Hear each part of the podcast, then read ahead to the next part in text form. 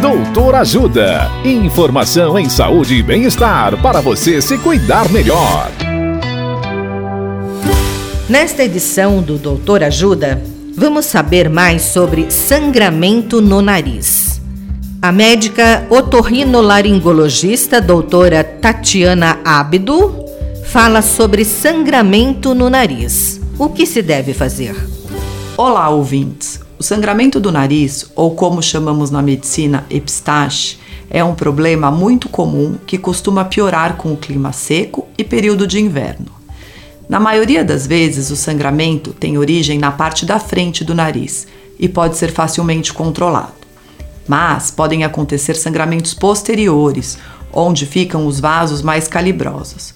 Apesar de menos comuns, esses sangramentos são mais graves e geralmente precisam de medidas de controle mais invasivas.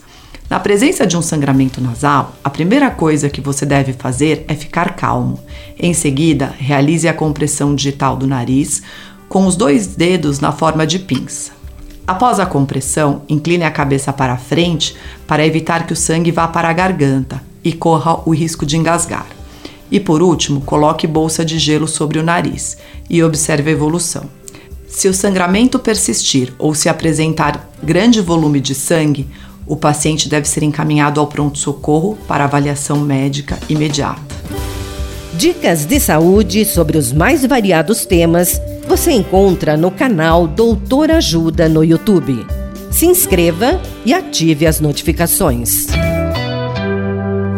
Assista agora mesmo os conteúdos do Doutor Ajuda nas nossas redes ou baixe o aplicativo Doutor Ajuda, que tem todos esses conteúdos e muito mais. Doutor Ajuda, informações em saúde e bem-estar confiáveis para você se cuidar melhor.